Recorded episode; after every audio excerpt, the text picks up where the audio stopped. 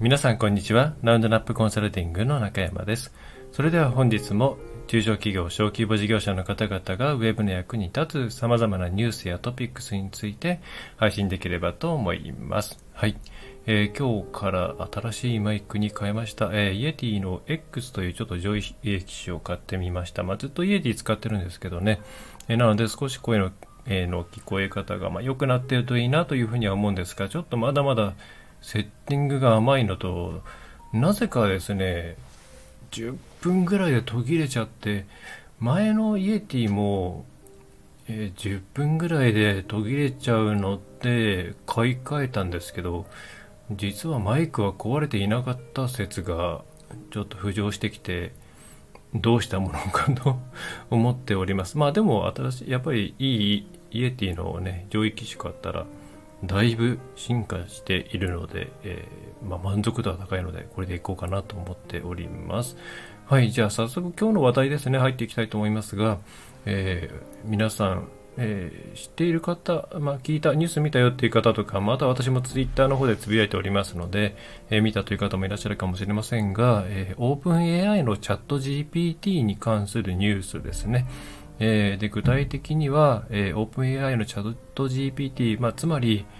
えー、そのテキスト生成系の AI ですね。 Stable Diffusion とか Midjourney とか一時、えー、画像生成系の AI が話題になりましたけれども、まあ、それのテキストバージョンということで、まあ、かなり様々な使われ方を今皆さんがね、実験をも兼ねて、ね、している、うん、ものです。まあ、実際に使ってもらうのがいいと思うんですけれども、えー、まあ質問をしたりとか、これこれについて教えてとか、これをリストアップしてとか、こういうのを作ってとか、みたいなことを、えっ、ー、と、対話式のインターフェースで、えー、伝えます。まあ、テキストで書いて伝えると、テキストベースで返ってくると。えー、ということで、えー、リサーチ目的であったり、果てはまコンテンツこれでオール自動化できちゃうじゃんみたいなですね、安易な、えー、ところまで、まあ、様々な使い方が今模索されております。で、これの中で、まあ、とはいえ、すごいね、不安にも駆られるじゃないですか。えー、これからコンテンツっていうものが、どんどん AI にね、えー作って AI が作っていくようになっていくのかそれでいいのかみたいなところがあるんですけど、まあ、なかなかこれに対してベンダー側というかツール提供側が、えー、我々はこういうふうに考えているんだよっていうことを、うん、出してこなかったと思うんですが、えー、今回 OpenAI は、えー、その方向性を一つ見せてきたなということで、えー、これをもとに、じゃあ皆さんがこれから AI、この、えー、文章生成系の AI についてどういうふうに付き合っていくのが良いのか、どういうことは避けなければならないのかということについて、まあ、それはマーケティング的な観点、まあ、あるいは SEO 的な観点とかももちろんあるんですけれども、まあ、それ以上にですね、えー、様々に使い、使っていくときにこういうえー、心構えでつく使っていくといいですよというところをお伝えできればと思います。はい。じゃあ早速いきましょう。えー、まずニュースですね。あ、今撮ってるのがですね、まあ、いつも通り夜なんですけれども、2023年の1月10、違う、2月の、2月の、えー、1日の、えー、朝0時ちょいですね。はい。で、えー、ニュースも、まあ、ちょっと出たばっかなんですけれども、えー、オープン AI の方から出ております。で、これが、まあ多分明日いろんなニュースサイトに出てくると思うんですけれども、えー、っと、AI が書いた文章なのか、人間が書いた文章なのかっていうことを、えー、判別できる、まあ、判別機を、判別機というかツールをリリースしました。 OpenAI がですね。まあ、これは今までの画像生成系 AI とかではなかった動きだと思います。えー、例えば、 Stable Diffusion で作った画像に関して、えー、それが自分たちの AI ツールで作られたものだよということを、まあ、 Stable Diffusion はあれはまあまあ、まあ、無料で使えるものだからあれか。ミッドジャーニーとかそういうものが、えー、判別キーをね、つけていたかというと、まあ、そんなものはなかったわけですね。で、そうではなくって、まあ、まだまだ不完全なものではあるんですけれども、えー、そのテキストを入れることによって、それが、まあ、このオープン AI の、えー、チャット GPT にも、に限らず、様々な AI ツールによって作られたものかどうかというのを、まあ、5段階評価だったかな、えー、それぐらいで、えーえー、これは怪しいじゃないな。これは AI が作ったものの可能性が高いです。えー、そうじゃなくて、これは人間が作ったものの可能性が高いです。まあ、その中間でよくわかんないです。みたいなことを、えー、と、判別してくれるツールを出したんですね。えー、で、またそういうことを判別しやすくするように、えー、分類、えー、違うのか、えー、まあそうだね。そういうクラシファイヤーというものを入れていくのかなどうなんだろうな。はい。まあ、そういう機能を出しました。で、現時点では日本語には厳密には対応しておりません。えー、まあ、ただ日本語で、え AI 生成した文章を入れたらちゃんと AI だって言ってくれたり、自分たちの、えちゃんと書いた、え記事に関して入れてみたら人間が書いたよって出してくれたり、まあ、ある程度ね、え、ちゃんと機能してはいるみたいですが、一応公式には、英語のみということで、まあ、まだ実用性というものは、まあ、これからかなというところです。えー、で、まだ短いテキストではダメということで、まあ、やっぱり特徴が出ないとダメですからね、えー、いろいろ制限があるんですが、え特に英語などでのフィードバックを非常に熱望されているので、えこれから AI というものが書いた文章なのかどうかというものをちゃんと知りたいというふうに思っている方で、え英語のコンテンツ生成というもののね、フィードバックに参加できる方は、えどんどんフィードバックをしていただくといいのではないかと、より良い社会をね、作るためにはみんなで頑張って、え、動いていかなければいけないですからね。はい。で、えー、今回はそういうですね、まあ、この辺りはどうせニュースサイトに載ると思うんですけれども、ではそれを踏まえて我々は何を考えなくてはいけないのかというところについてメインのお話とさせてもらえればと思います。で、えー、今回のこの動きってすごくまあレアな動きですね。まあ、つまり、えー、チャット GPT、まあ、つまりオープン AI としては AI が作ったものは AI が作ったというふうに示してほしいという意思表示をしていると考えられます。そうでなければわざわざこんなもの作らないですね。もちろんいろいろな外圧はあると思うんですね。えー、あなたたちの作ったツールによってこんな、こんな偽のフェイクニュースが作られてね、問題になっているんですよ、なんかしてくださいよみたいなことへの対応と考えられなくもないんですが、え、やりようはもう他にもあったわけでで、今回こうやってわざわざツールを出したっていうことは、さらに一応ですね、チャット GPT で作ったものでなきゃダメですよと書いてないので、まあ、他のだ、まあね、まあ、ベースが大体チャット GPT というか GPT-3 系列なので、まあ、似てるからなのかもしれませんが、他のツールで生成したものも含まれるのだというふうに思います。で、えー、ここから考えられるのは、やはり、決してこういう生成系 AI ツールを作る側としてもそれがまるで人間が作ったもののように扱われることを望んでいるわけではないということですね。はい。で、これは私なりに言い換えると、どういうふうにね、AI ツール、まあ、それはこの文章生成系に限らず画像生成系もそうなんですけども、えーえー、使っていけばいいかというと、基本的に自分のアシスタント、自分の機能拡張をするために使う。まあ、それは肉体的な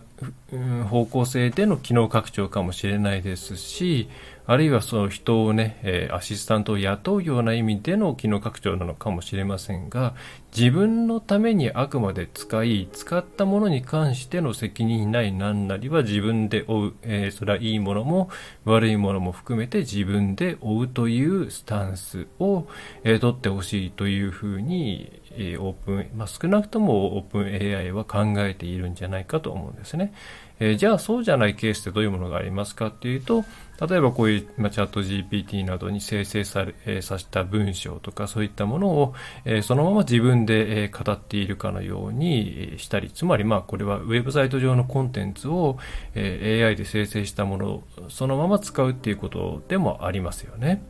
で、あるいは、えー、これがまあ、危惧されていることの一つではあるんですけれども、まあ、大量にですね、えー、なんだろうな、えーいろいろな人がある特定の考え方とか政治的な内容とかだったりとか、そういったものをきちんと、まあね、チャット GPT で作ると裏付けがまあ検証必要なものもありますけど簡単なものであればそれなりにちゃんと取ってきますのでそれらしい文章を大量の人が一気に、投稿したかのように見せることってできますよね。でそれをすごく、まあ、オープン AI としては危惧しているわけなんですけれども、えー、そういうふうにああの AI が作ったものをあたかもそれが人間が後ろにいるというふうに勘違いされるようなことは、えー、避けたいんだと思います。で、実際、えー、このツールをリリースした時の記事のところにもですね、えー、そういった内容が書いてあるんですね。ちょっと今、えー、っと、あったんですけどね、ちょっと待ってくださいね。どっかにあったんだよな。えー、っと、チェックしてから話し出せよという話ではあるんですけどね。うんと、えー、っとですね、ごめんなさい。えー、どこだろう。ちょっとすぐ見つからないんですけど、うーんとね、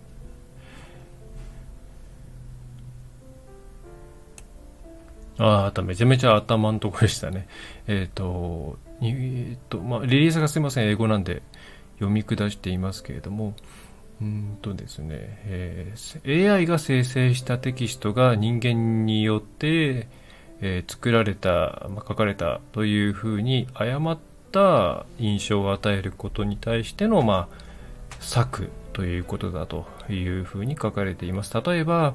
えー、誤報とか、まあ、情報操作系ですよね。そういったキャンペーンの実行に対してのカウンターとしての位置づけ、それから、ね、聞きますよね。学、学校のそのテストですよね。とか課題とかレポートを生成するみたいな話題ってあったと思うんですけれども、そういった学勉強とかね、学習に関する不正に関する AI ツールの使用とか、あとは、え、AI のチャットボットにもかかわらずそれを人間だというふうに偽るとかですね、え、そういうことに対しての施策だというふうにリリースに書いてあります。まあ、つまりは、えー、その AI というものを人間のように見せることに対して NG を突きつけているというふうに考えるべきです。でこれは決してオープン AI だけではなくて、えー、まあ足並みを揃えてというか同じ方向性なのが Google なんですね。で、Google 最近、まあ、EAT っていうもともとそのコンテンツを判別するし、じゃない、コンテンツの品質を考える際の指標として EAT っていうですね、 expertise、あれ、えっ、ー、と、まあ、専門性と、え権威性と、え、ー、と、信頼性ですね、 trust、trustfulness かな。えっ、ー、と、っていうこの3つを大事にしていたんですけども、まあ、最近急にですね、それに experience だったかな、えー、経験というもの、オリジナルの体験とかそういったものを、えー、があると、より品質いいっていうふうにうちらは考えますよっていうようなことを言い出しました。えー、これはおそらくこの特定のデータセットの中から情報を生成する AI ツールに対しての牽制の意味合いでもあり、またそういうものを求めているということでもあると思います。つまり Google としても、うん、この OpenAI と同じように AI で生成したものをあたかも、まあ、そのホームページって人間が作ってるっていうなんか暗黙の前提があるわけじゃないですか。えー、そういうものに見せかけるのはやめましょうよっていうような方向性で、まあ、これは同じような方向性だと思うんですよね。で、また、えーまあ、Google 自体もラムダだったかな、えー、っていうふうに同じようなエンジンをずっと結構前から研究しているんですけど、最近やっと一部試験公開したのかな、えー、ですけど、まあ、こういうふうに一般公開しないままずっと来ていたんですね。えー、まあ、本来こういう面白いものに関しては何かしら公開してくるような企業だとは思うんですけれども、まあ、これはおそらくそういった今回 OpenAI が懸念しているその情報操作とか、えー、あたかも人間がいるかのように見せる行為ですよね。そういったものに対しての効果的な対処策が見えるまでは、ちょっと世の中に対してして悪影響が大きいから出さないようにしておこうということだったんではないかと推測しています。まあ、これは本当に私の推測なんですけれども。というふうに、まあ、オープン AI のみならず、Google の方も、まあ、同じように AI が生成したコンテンツというものと人間が、え、それに対して、まあ、ね、ゼロから作ったものなのか AI が生成したコンテンツあるいはトピックスみたいなものを元にして自分でいろいろね可否修正を行っていったものなのかも分かりませんが、えー、まあ、純粋 AI とそうじゃないものに関して分けたい分けられるようにしていきたいというところは共通していると思います。そして、まあ、大きなゲーム、まあ、ゲームチェンジャーとか影響力のあるこの2社ですよね、えー、オープン AI と Google というが同じ方向を向いているということは、この方向に沿って、えー、今のこのテキスト系の生成ツールを使っていった方が安心ですし、リスク少ないですし、またその方向で進化をしていくはずなので、努力のが無駄にならないと思います。はい。あの、まる自動化みたいなやつって、まあ、一昔の前のね、なんかワードサラダを本当に 思い出しますけれども、えー、おそらくそのうち通用通用しなくなるんで、まあ、そういうノウハウはですね、まあ、持って半年1年、まあ、その間にどれだけね、使い切れるかぐらいの気持ちでやった方がいいと思うんですけどね。で、じゃあ、じゃあ、どう、どうするかということなんですが、えー、まず、うんとですね、AI に対して、えー、まあ、さっきもちょっと触れましたけれども、どういうスタンスを取るべきか、それは画像でも、ね、文章でも、今ま動画とか、あとなんだ、声とか、いろんなものが、えー、そういうジェネレート系ですよね、生成系の AI として、え、育っていっているわけなんですが、これに対して、え、自分のために使うという意識を持つのが一番、まあ、分かりやすいかなと思います。はい。自分のために使うというのは自分のアシスタントあるいは機能拡張ですね、のために使う。そして世の中にはあくまで自分のコンテンツとして出す。えー、こういう考え方を、えー、していく、と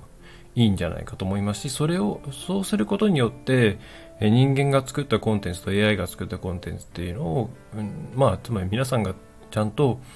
あくまでツールとして自分の機能拡張として、えー、AI, を AI を使っているだけなわけですから、まあ、人間が作ったコンテンツということになりますよね。まあ、そうすると、そのまあオープン AI に対しても Google に対しても問題のないものが作れるというわけになります。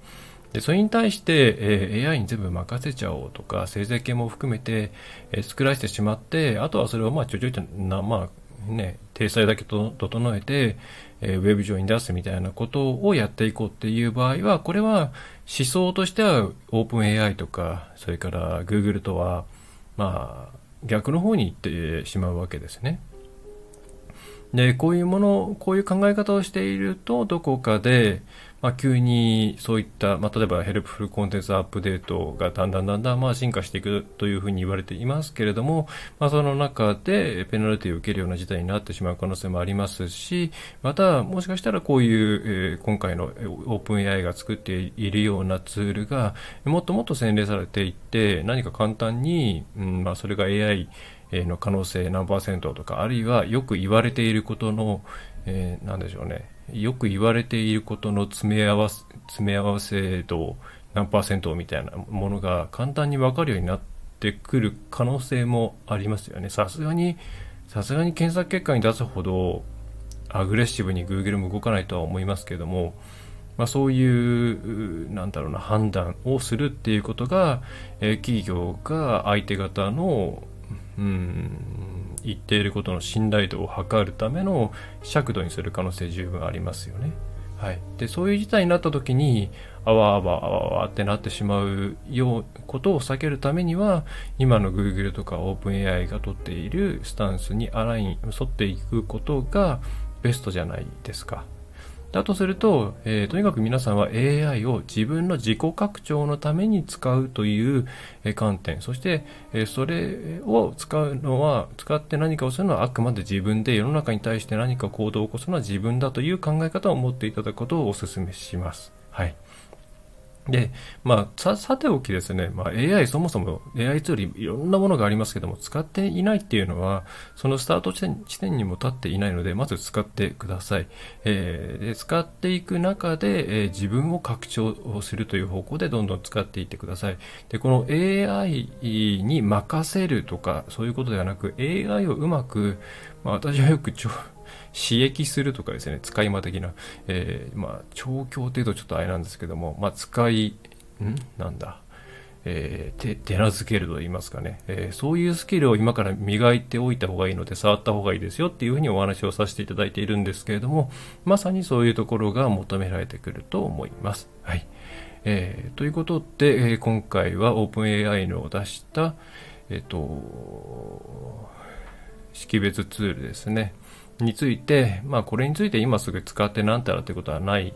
んですが、そこで終わるのではなく、今後、どういうスタンスで AI と付き合っていけばいいのかっていうのを、え考えるという内容で、えお送りいたしました。まあ、ちょっと今回ストレートなノウハウというよりは、まあ、割とこれからどういうふうに AI 関連のスキルを得ていくのかとか、えー、ね、どういうふうに触れていくのかっていう内容になりました。たが、えー、こんなところを押さえておいていただけるといろんなところで落とし穴にはまることが一気に減るのではないかと思います。はいえー、それでは今回はこんな感じですね。えー、マイクちゃんと取れてるといいなと思いながら、今波形を見ながらずっと喋っているんですけど、波形が途切れたら、ね、前みたいに突然音声が途切れたっていうことになるので、と思うんですけど、今んところ波形は取れてるんですけどね、これって保存したらまた変わったりするんで怖いですね。はい。うん、でもこれでマイクの問題じゃなかったら前のイエティどうしよう。家で使おうかな。えー、なんか悩ましいですね、機材というのは。はい。えー、まあそんな愚痴はさておきですね、えー、最後までお聞きいただきましてありがとうございました。えー、ラウンドナブコンサルティングではこういった形で、え毎週何回か、セミナーを行っております、あセミナーというか、ポッドキャストを行っておりますので、えー、ご質問フォームとか、あるいは問い合わせフォーム、匿名でも構いませんので、こういった内容を扱ってほしいということがあれば、ぜひお届け、えー、送っていただければと思います。また、スタンド FM でも配信しております。スタンド FM, スタンド FM の場合は、レター機能というものがありますので、そちらから送っていただければありがたいです。ツイッターの DM はですね、ちょっと影響が多いんで、あんまり見てないので、えー、っと、他のところからお願いしたいです。はい。え、また、え、仕事の方はですね、え、コンサルティング、制作、もろもろ、えあと全体のマネジメントとかですね、えかなり増えてきてますね、最近お問い合わせが。えですが、対応可能ですので、お気軽にラウンドラップウェブコンサルティングのホームページの方をご覧ください。え、それでは最後までお聞きいただきましてありがとうございました。中小企業が IT ウェブを活用できる世の中を作る、え、ラウンドナップウェブコンサルティング代表取締役の中山がお送りいたしました。また次回もよろしくお願いいたします。